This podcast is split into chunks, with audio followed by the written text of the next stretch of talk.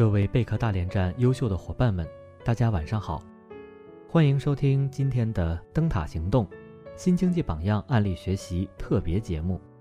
我是来自客户赋能中心企业文化部的张旭，很高兴为大家带来分享，与大家一起成长，点亮微光，共筑灯塔。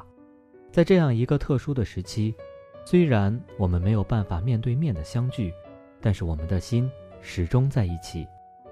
每天白天的工作时间，大家都有着非常充实的专业知识学习任务。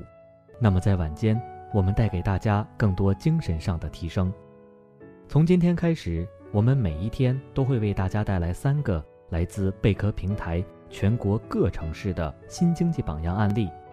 本周为大家分享的主题维度是客户至上。考虑到大家已经辛苦了一天，眼睛一定很疲惫，那么此时此刻。就让我们放松心情，闭上眼睛，伴随着好听的旋律，一起来聆听这些温暖的、充满正能量的价值观小故事。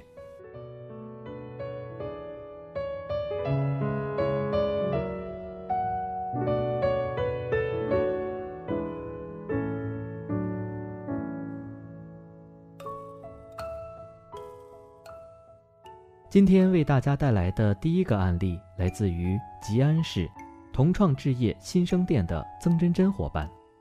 他面对复杂的单子不怕困难，竭尽全力为客户服务，获得了客户的尊重。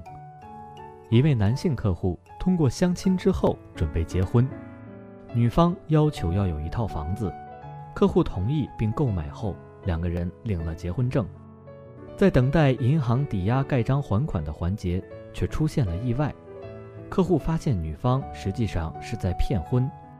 半年后，法院判决离婚，业主因为没有收到尾款而起诉了客户，房子被法院查封，客户人财两失。此时，客户找到了经纪人曾真真。这一单的情况非常复杂，事情已过半年，涉及法院查封、判决离婚、有息产税，客户又无力偿还。尽管如此，他还是希望帮助客户减少损失，于是尽心服务。每个流程他都全程陪同客户走完。他陪同客户去跟法院沟通，法院给出一个月的时间，如果能够找到另外的买家，就不做拍卖处理。此后一个月，曾真真托付所有的同事和朋友，到处找客户，几番努力，终于找到了合适的买家。四月四日，法院解封，和原业主沟通赔偿。四月十二日，办理完离婚析产税，出新的不动产证。四月十六日，办完了所有的手续。客户从乡下拿了十斤茶籽油送到店里，表示感谢。曾真真很感动，她也是农村出来的孩子，能理解每套房子背后是一个家庭，甚至可能是两代人的辛劳付出。他说。我们销售的不仅是房子，而是中国人对家的希望和寄托。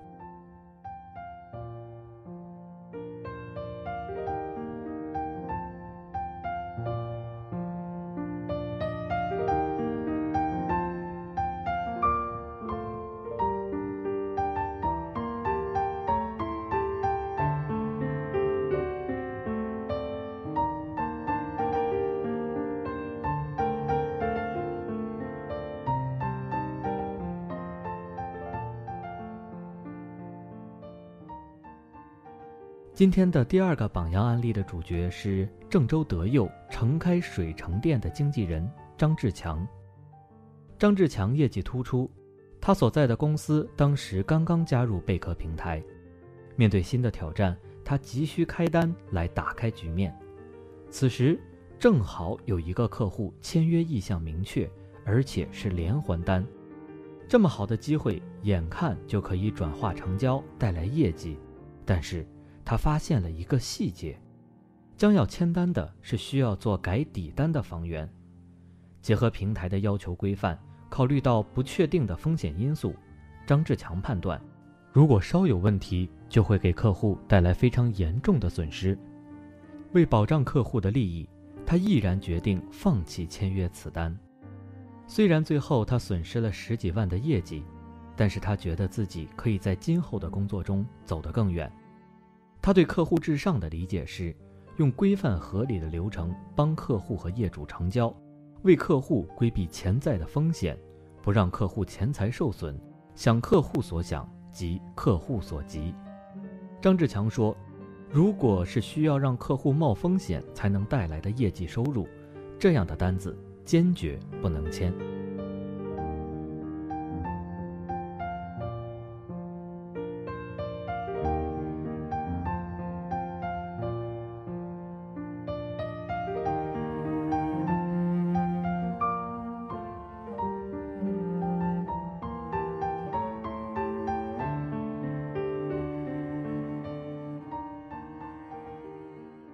第三个优秀的榜样案例来自济南链家，主人公是英雄山店的一名经纪人，名叫江鸿飞。他多花费了几倍的时间来服务特殊客户，不挑客，无怨言。下面就让我们一起走进他的故事。某一天，店里来了一位八十五岁高龄的大伯，说要给自己的儿子租房，因为伯伯对房子的要求很高。精装低楼层，而且对价格卡得特别死，符合要求的房子很难找，所以其他同业经纪人找了半个多月也没有碰到合适的。江鸿飞接待完这位伯伯，发现他不能骑车，也不敢坐车，所以接下来的每一次带看，江鸿飞都需要步行。有时候带看的距离虽然不远，但是一走就是一个上午。不过江鸿飞没有怨言。前前后后带看了四五次，总共看了十几套房子，这对租赁经纪人来说已经很少见了。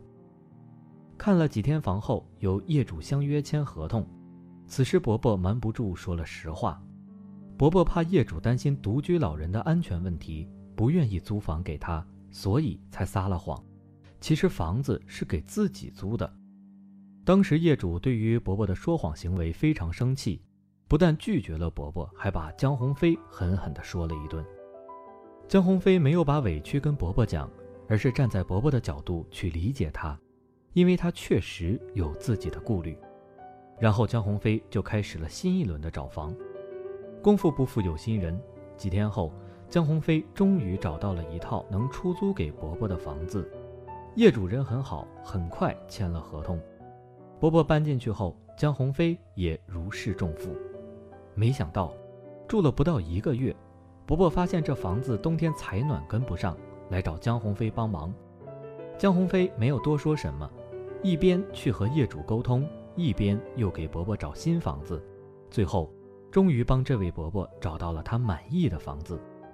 这一单租赁算下来，江鸿飞的收入不到八十元，这和他所付出的时间精力完全不成正比。由于带看周期比较长。加上后来解约牵扯的经历，江鸿飞又丢了好几个客户，算算损失大概有三四千元。但是江鸿飞觉得值得，因为他真正服务到了客户。江鸿飞说：“我觉得挺值的。我们做服务本来就不应该挑客，应该对所有的客户一视同仁。如果碰到需要帮助的客户，应该做得更多。”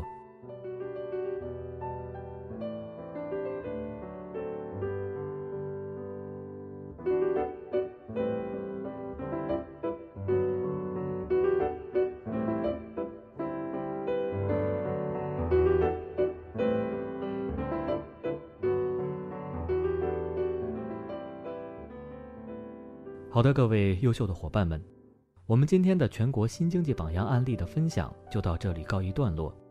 第一次尝试这种音频分享的形式，还有很多不足。如果大家有任何的建议，欢迎各位在公众号下方留言与我们联系。当然，有我微信的伙伴也可以直接跟我沟通，让我们一起成长。节目最后为各位优秀的伙伴送上祝福，希望大家能够通过这些温暖的故事收获成长。收获对于文化价值观更深层次的理解，同时也祝愿大家身体健康。山花烂漫时，我们再相聚。明天同一时间，我们再见。